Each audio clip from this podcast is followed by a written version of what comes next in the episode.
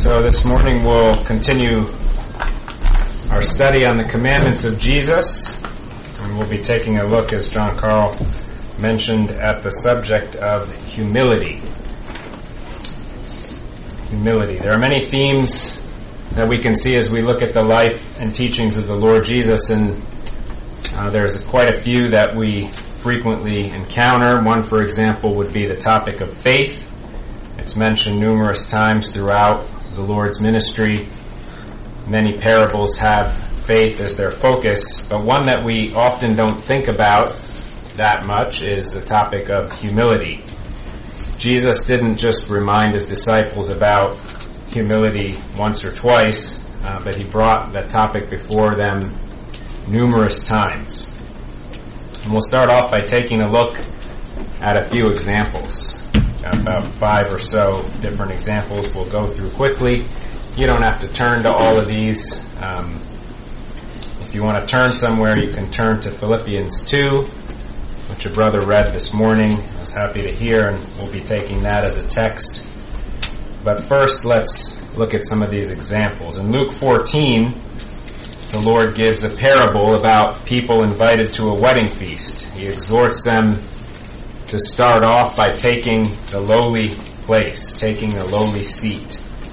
And he closes that parable with this phrase. He says, For whoever exalts himself will be humbled, and he who humbles himself will be exalted. Second example in Luke 18, he gives a parable of two men who go to the temple to pray, one a Pharisee and the other a tax collector. And there we read the following verses. The Pharisee stood and prayed thus with himself, God, I thank you that I am not like other men, extortioners, unjust, adulterers, or even as this tax collector. I fast twice a week. I give tithes of all that I possess. And the tax collector standing afar off would not even raise his eyes to heaven, but beat his breast saying, God, be merciful to me, a sinner. I tell you, this man went down to his house justified rather than the other, for, and here's this phrase again, everyone who exalts himself will be humbled, and he who humbles himself will be exalted. Third example in Luke chapter 22, the disciples were arguing with each other. And there we read, Now there was a dispute among them as to which of them should be considered the greatest. Jesus said to them, The kings of the Gentiles exercise lordship over them, and those who exercise authority over them are called benefactors. But not so among you. On the contrary, he who is greatest among you, let him be as the younger, and he who governs as he who serves. For who is greater, he who sits at the table or he who serves? Is it not he who sits at the table? Yet I am among you as one who serves. A fourth example in Matthew 23, Jesus was speaking with the crowds and his disciples, and he was warning them about the works of the Pharisees, who perform their deeds in order to be seen by men. And again, he closes that particular segment, and we hear him say, But he who is greatest among you shall be your servant and whoever exalts himself will be humbled, and he who humbles himself will be exalted. A fifth example, perhaps one that many of you have thought of as we've taken up this topic, in John chapter 13, Jesus washes his disciples' feet. Peter is taken aback at first, and the Lord teaches a bit about spiritual cleanliness, but towards the end of the portion, there we read, So when he had washed their feet taken his garments and sat down again, he said to them, Do you know what I have done to you? You call me teacher and Lord, and you say, Well, for so I am. If I then, your Lord and teacher, have washed your feet, you also ought to wash one another's feet. For I have given you an example that you should do as I have done to you. These are only a few you could keep finding more passages. You see the same phrase repeated oftentimes. Whoever exalts himself will be humbled, and he who humbles himself will be exalted. But hopefully I've made it clear that these are not parallel passages. These are different times, different specific instances in which the Lord, in a certain situation or in a certain parable that he gave, closed with that same phrase. And so humility is a significant theme in the Gospels. We see in these passages a clear contrast between pride, or exalting oneself, and humility. And a great biblical definition or explanation of humility can be found, as I said before, in Philippians chapter 2, and that's where I want to spend a little bit of time next. I'd like to turn there, Philippians chapter 2. Again, it was encouraging to see the Holy Spirit working this morning as that passage was read at the end of the Lord's Supper. Philippians chapter 2 and starting in verse 1. Therefore, if there is any consolation in Christ, if any comfort of love, if any fellowship of the Spirit, if any affection and mercy, fulfill my joy by being like-minded, having the same love, being of one accord, of one mind. Let nothing be done through selfish ambition or conceit, but in lowliness of mind, let each esteem others better than himself. Let each of you look out not only for his own interests, but also for the interests of others.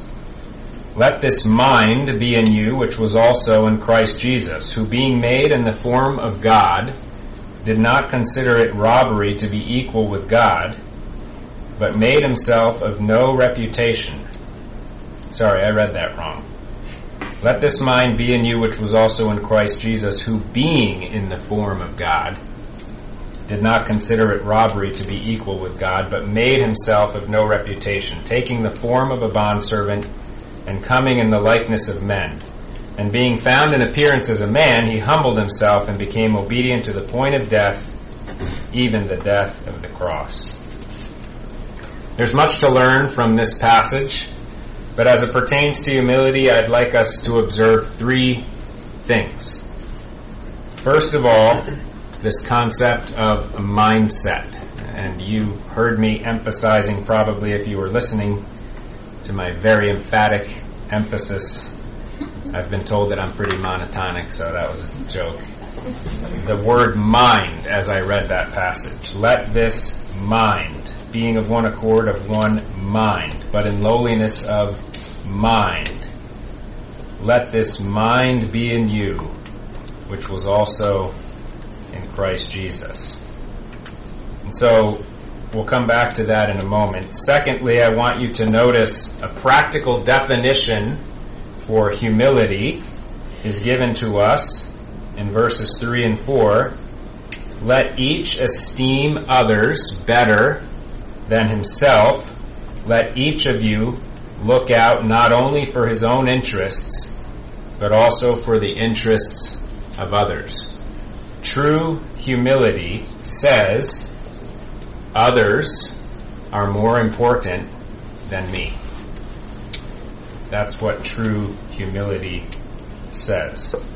And thirdly, I want to point out the Lord Jesus Christ's example to us. He made himself of no reputation, taking on the form of a servant and the place of a bondservant, and being obedient. Being obedient. So we see here that humility starts in our minds. Humility manifests itself as actions and behavior, but it starts inwardly in our minds. We must have a mindset of lowliness. It's one thing to feign humility or to pretend humility or to act out humility. You've seen false humility before, right? Sometimes it's even done uh, sarcastically or for humorous purposes. And we've also likely all seen that and even done it ourselves. But true humility, as I said before, says these other people are actually more important than I am. True humility says, it doesn't actually matter if I'm right. Right? These are the things that a mindset of humility says and believes. And from whence can we obtain such a mindset? How can we switch off our all too natural selfishness and self focus and turn our attention to others in this way? The answer is given to us in this passage as well in verse 5, where it says, Let this mind be in you, which was also in Christ Jesus. We can have true humility by taking the mind of Christ.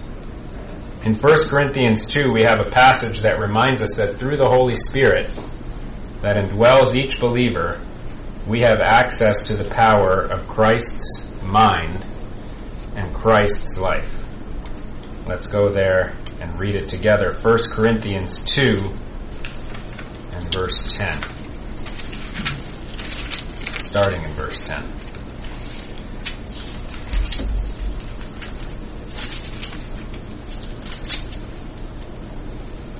But God has revealed them to us through His Spirit, for the Spirit searches all things, yes, the deep things of God. For what man knows the thing of a man, except the Spirit of the man which is in him? Even so, no one knows the things of God except the Spirit of God. Now we have received not the Spirit of the world, but the Spirit who is from God, that we might know the things that have been freely given to us by God. These things we also speak, not in words which man's wisdom teaches, but which the Holy Spirit teaches, comparing spiritual things with spiritual. But the natural man does not re- receive the things of the Spirit of God, for they are foolishness to him, nor can he know them, because they are spiritually discerned. But he who is spiritual judges all things, yet he himself is rightly judged by no one. For who has known the mind of the Lord that he may instruct him. But we have the mind of Christ. Call your attention again to verse 12 of 1 Corinthians 2. Now we have received not the Spirit of the world, but the Spirit who is from God. We have received the Spirit who is from God that we might know the things that have been freely given to us by God. And then at the end of verse 16, we have the mind of Christ. We have access to the life of the Lord Jesus Christ. Paul said in Galatians that Christ lives through me. The life I live in the body, I live by faith in the Son of God. Through reliance on the Lord Jesus day by day, walking by the Spirit, feeding on Him and on His Word as we learned this past Wednesday, right? True food indeed. We can have this mind in us, which was also in Christ Jesus, who came not to be served, but to serve and to give His life a ransom for many. Studying and meditating upon the life of the Lord Jesus Christ is the ultimate way to wash ourselves in this example of perfect humility. The Lord Jesus' very act of coming here, as we read in Philippians 2, was a perfect example of lowliness and humility and obedience. The way he came, the fact that he came, how he conducted himself, how he didn't answer or perform works in so many instances when he could have, how he uh, withstood the accusations that were made uh, towards the end of his time here on earth. All of these things and many more are glorious examples to us of humility. And we're taught here that it's not just about reading words, but it's about feeding on the Lord Jesus Christ and walking by the Spirit through communion with Him and through spending time in His Word transforms us more into the image of Him. So you're not going to find success by trying harder and harder and harder to be a humble person. You're going to find success when you lay down your life and you allow the Lord Jesus Christ to live through you more and more because He is humble and you will be humble as well. Another thing we can notice about humility in our daily walk is that perhaps more than any other aspect of Christian living, the Lord gives us tremendous opportunities to practice. Every day, countless times per day, there arise opportunities in our lives to practice humility. And sometimes we do a good job and sometimes we do a miserable job. If you're looking to get some reps in on humility, my friends, you won't have to wait very long.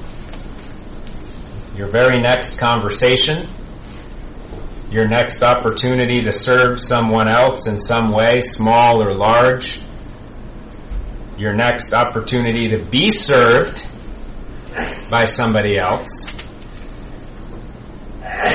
without turning away from it, your next prayer. Every day, countless times, we have opportunities to practice or not practice humility. Prayer is an interesting one, right? Even in our prayer, we can have an attitude of pride or an attitude of humility. Indeed, one of the examples we covered earlier in Luke chapter 18 recounted that parable that I read to you in which the Lord compared the prayers of those two men, the Pharisee and the tax collector. And so we see that humility is not just beneficial for our interactions with one another, but also for our interactions and our attitude toward God. Let's explore this a bit more because it's really vital. It's very important. As it pertains to our relationship and communion with God in Christ, we cannot interact with God except that we come before Him in humility. What does the scripture tell us? God resists the proud, but gives grace to the humble. This is true from the very start of our Christian experience when we come to God for salvation. Let's talk a little bit about salvation. Hopefully, all of you in this room already know and understand that salvation and eternal security and the promise of eternal life with God in heaven comes by simple faith, by believing in and accepting that finished work of the Lord Jesus, in which He went to the cross and died in our place, taking our sins upon Himself making atonement for us before the Father and satisfying God as it pertains to the matter of our sin. A person doesn't get right with God by doing good things or paying off their debt.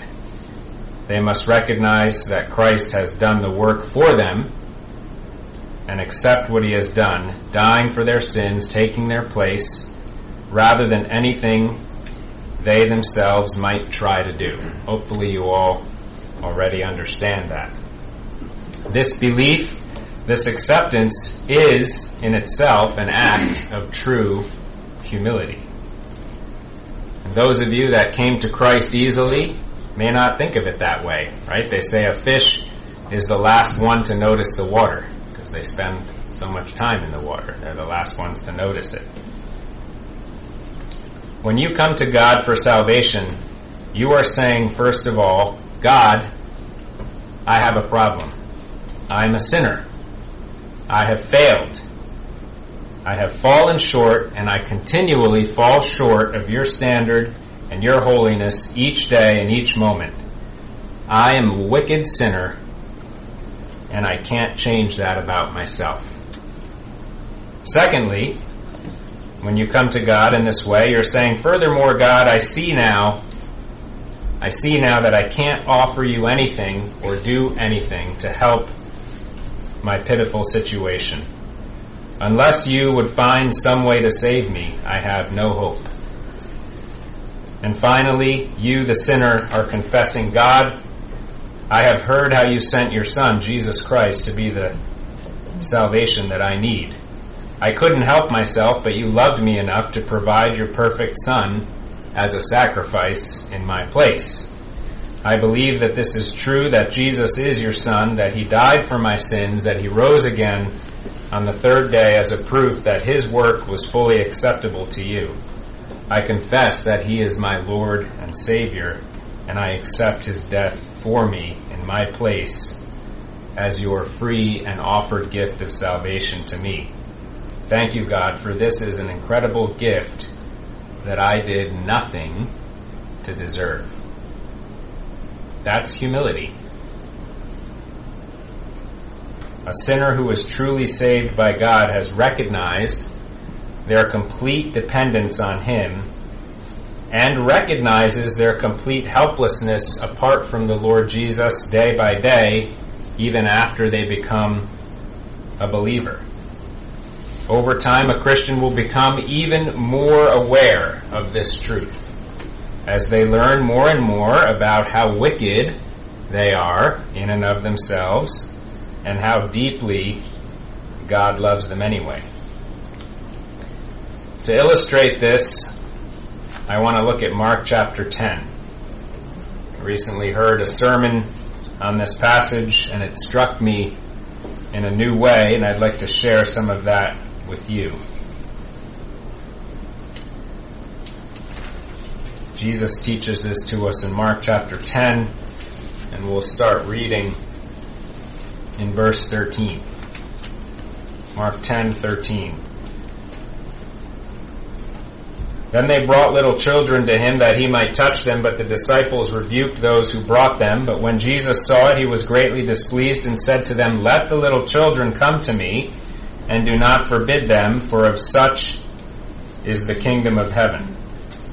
Assuredly I say to you, whoever does not receive the kingdom of God as a little child will by no means enter it. And he took them up in his arms, laid his hands on them, and blessed them. Now as he was going out on the road, one came running, knelt before him, and asked, Good teacher, what shall I do that I may inherit eternal life? So Jesus said to him, Why do you call me good? No one is good but one that is God. You know the commandments. Do not commit adultery, do not murder, do not steal, do not bear false witness, do not defraud, honor your father and your mother. And he answered and said to him, Teacher, all these things I have kept from my youth. And Jesus, looking at him, loved him and said to him, One thing you lack. Go your way, sell what you have, and give to the poor Sell whatever you have and give to the poor, and you will have treasure in heaven. And come, take up the cross and follow me. But he was sad at this word and went away sorrowful, for he had great possessions.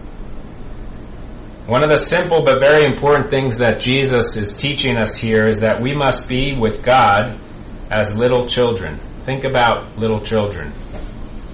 Little children do not bring their own provisions their own riches, their own food, their own money, their own works, their own clothes, their own wisdom. They don't bring any of that to bear in their situation.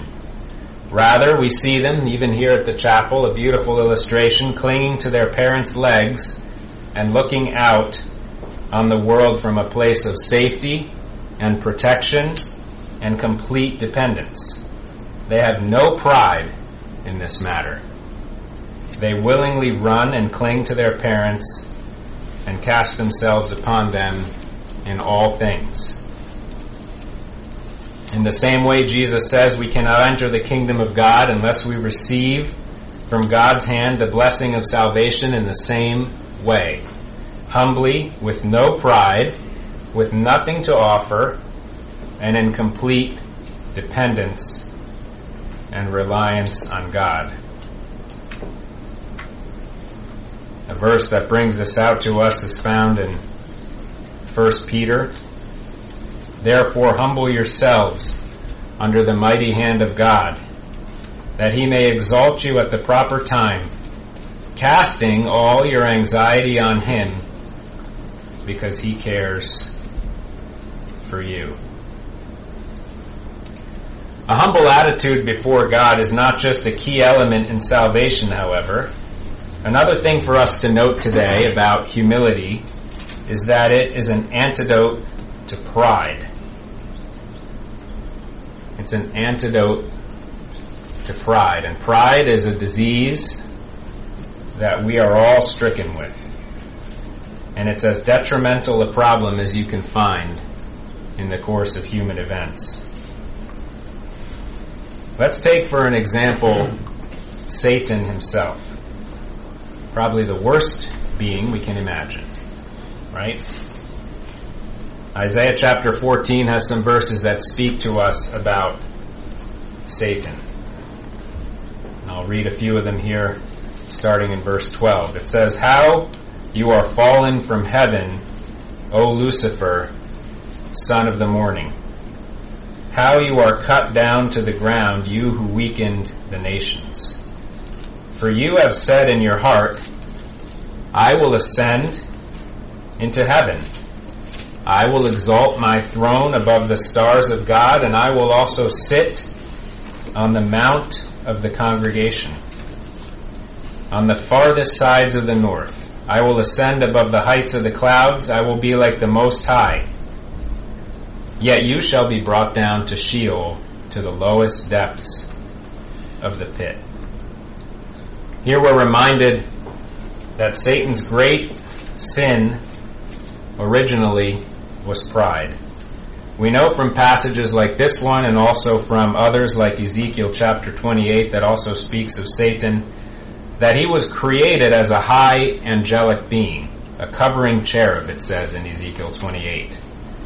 But he became proud in his heart. Ezekiel 28:17 tells us that his heart was lifted up because of his beauty, and he corrupted his wisdom for the sake of his splendor. And certainly we can see the pride evident in this passage that we read in Isaiah 14. But I want you to stop and think about this for a little bit. I think we gloss over this when we when we consider this. We know that despite his evil, Satan is a wise and ancient being. He was there in the garden. He's been around for a long time, and as we can read in Ezekiel 28, he was created to be a very senior part of God's echelon of angelic beings. He knows, or at least he knew at one point, that he was created by God and what his original purpose was. God reminds us in Ezekiel 28 that Satan was perfect in his ways from the day he was created. It actually says, You were perfect in your ways from the day you were created until iniquity was found in you. As a created being, Satan would have had at one point, he would have known and understood that no matter how great his splendor or power or beauty, he could never be as great as the one who created him and gave him a purpose and a role. God's word tells us that in many places, in many places that all things were created by him, that is God, and through him and for him, and that he, God, upholds all things by the word of his power. And if we know this, how much more clearly obvious would this have been to Lucifer? How could Satan ever think to raise himself above a God like that who created him? When you consider this great question, this is when you realize the deadliest sting of pride. It brings blinding deception. One of the most powerful and most intelligent beings ever created was so blinded by pride that he would consider himself capable of usurping the very throne of Almighty God. Think about that. This is why Jesus tells us so confidently concerning Satan in John 8 verse 44, he was a murderer from the beginning and does not stand in the truth because there is no truth in him. When he speaks a lie, he speaks from his own resources, for he is a liar and the father of it. You see, when we bring pride into our human relationships, it causes warring and fighting and strife. You can see that in the opening verses of James chapter 4 if you want to go look more at that. But when we bring pride into our relationship with God, it causes deception and blindness and believing only in lies. As I mentioned before, and it's quoted in James 4 and also 1 Peter 5, God resists the proud, but gives grace to the humble. So humility is a very, very important thing for us. It's not just a nice to have. It's not just something that we should aspire to because it makes us nicer people or it makes us easier to deal with. We're told in 1 Peter 5 5, all of you clothe yourselves with humility toward one another. For God is opposed to the proud but gives grace to the humble. When we allow the Lord Jesus Christ to live through us and bring about an attitude of true humility, we can receive and perceive and understand and see the truth. But when we allow pride to have its way in our relationship with others and especially in our relationship with God, we open ourselves up to all kinds of terrible deception. Imagine Satan not even being able to realize that he could never hope to stand against the one who created him. Such an intelligent being being so blinded by pride. If I asked you to quickly name one of the worst kings in Israel's history, many of you would no doubt think of Ahab. Did anybody think of Ahab? There's some other bad kings too, like Manasseh, but Ahab would be up there. And truth, he was one of the worst. And I want to read a couple of verses from 1 Kings 21, just so you can see something interesting. It starts in verse 25 of 1 Kings 21. But there was no one like Ahab who sold himself to do wickedness in the sight of the Lord because Jezebel, his wife, stirred him up. Me read that again. There was no one like Ahab who sold himself to do wickedness in the sight of the Lord. Verse 26, he behaved very abominably in following idols according to all that the Amorites had done, whom the Lord had cast out before the children of Israel. So it was when Ahab heard those words that he tore his clothes. That's the very next verse. I didn't skip anything. Verse 27. So it was when Ahab heard those words that he tore his clothes and put sackcloth on his body and fasted and lay in sackcloth and went about mourning. And the word of the Lord came to Elijah the Tishbite saying, See how Ahab has humbled himself before me. Because he has humbled himself before me, I will not bring the calamity in his days. In the days of his son, I will bring the calamity on his house. Pretty interesting, right? The power of humility.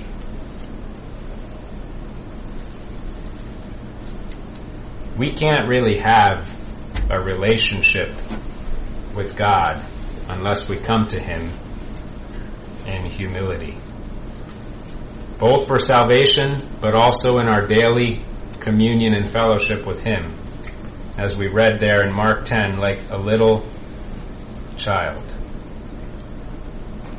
Another quick aside to think about is found in the story of Moses. There was a time when Miriam and Aaron spoke out against Moses, right? Because he had married, they said because he had married a foreign woman. That's how the, the chapter starts out. I, I read this last night and I lost track of it, unfortunately. I think it's somewhere in Exodus.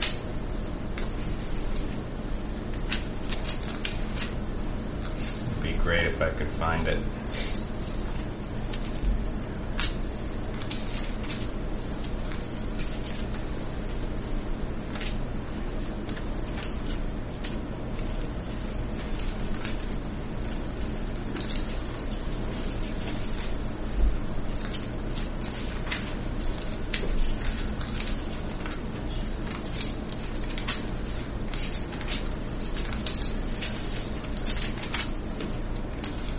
Numbers 12. Is it Numbers? I was definitely going to suffer there. Thank you. Ah, yes, thank you. Numbers 12. Then Miriam and Aaron spoke against Moses because of the Cushite woman whom he had married, for he had married a Cushite woman. And they said, Has the Lord indeed spoken only through Moses? Has he not spoken to us as well? And the Lord heard it. Now look at this parenthetical phrase in verse 3. Now the man Moses was very humble, more than any man who was on the face of the earth. In verse 4, suddenly the Lord said to Moses and Aaron and Miriam, You three come out to the tent of meeting. And so they came out.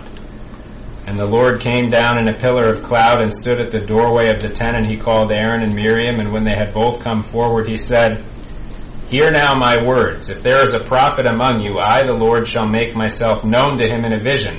I shall speak with him in a dream. Not so with my servant Moses. He is faithful in all my household. With him I speak mouth to mouth, even openly, and not in dark sayings, and he beholds the form of the Lord. Why then were you not afraid to speak against my servant, against Moses?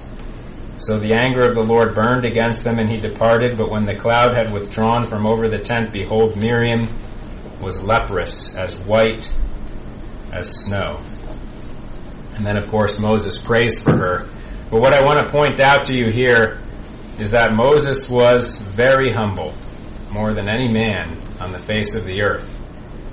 He didn't seek to defend himself against Miriam and Aaron. And so who defended for him? God did, right?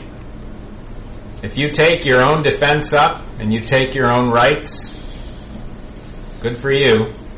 See how far that gets you. But if you're humble and you suffer wrongdoing quietly, God can then be free to speak for you and to defend you in due time, at the right time.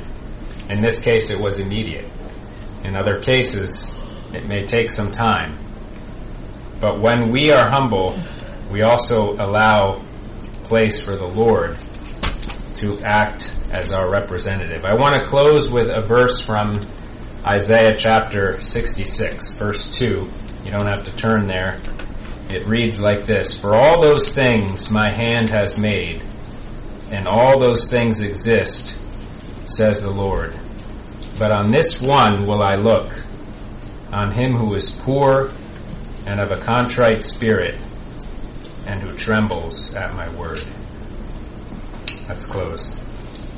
Our Father, we thank you for so many rich treasures in your word that speak to us of this topic of humility.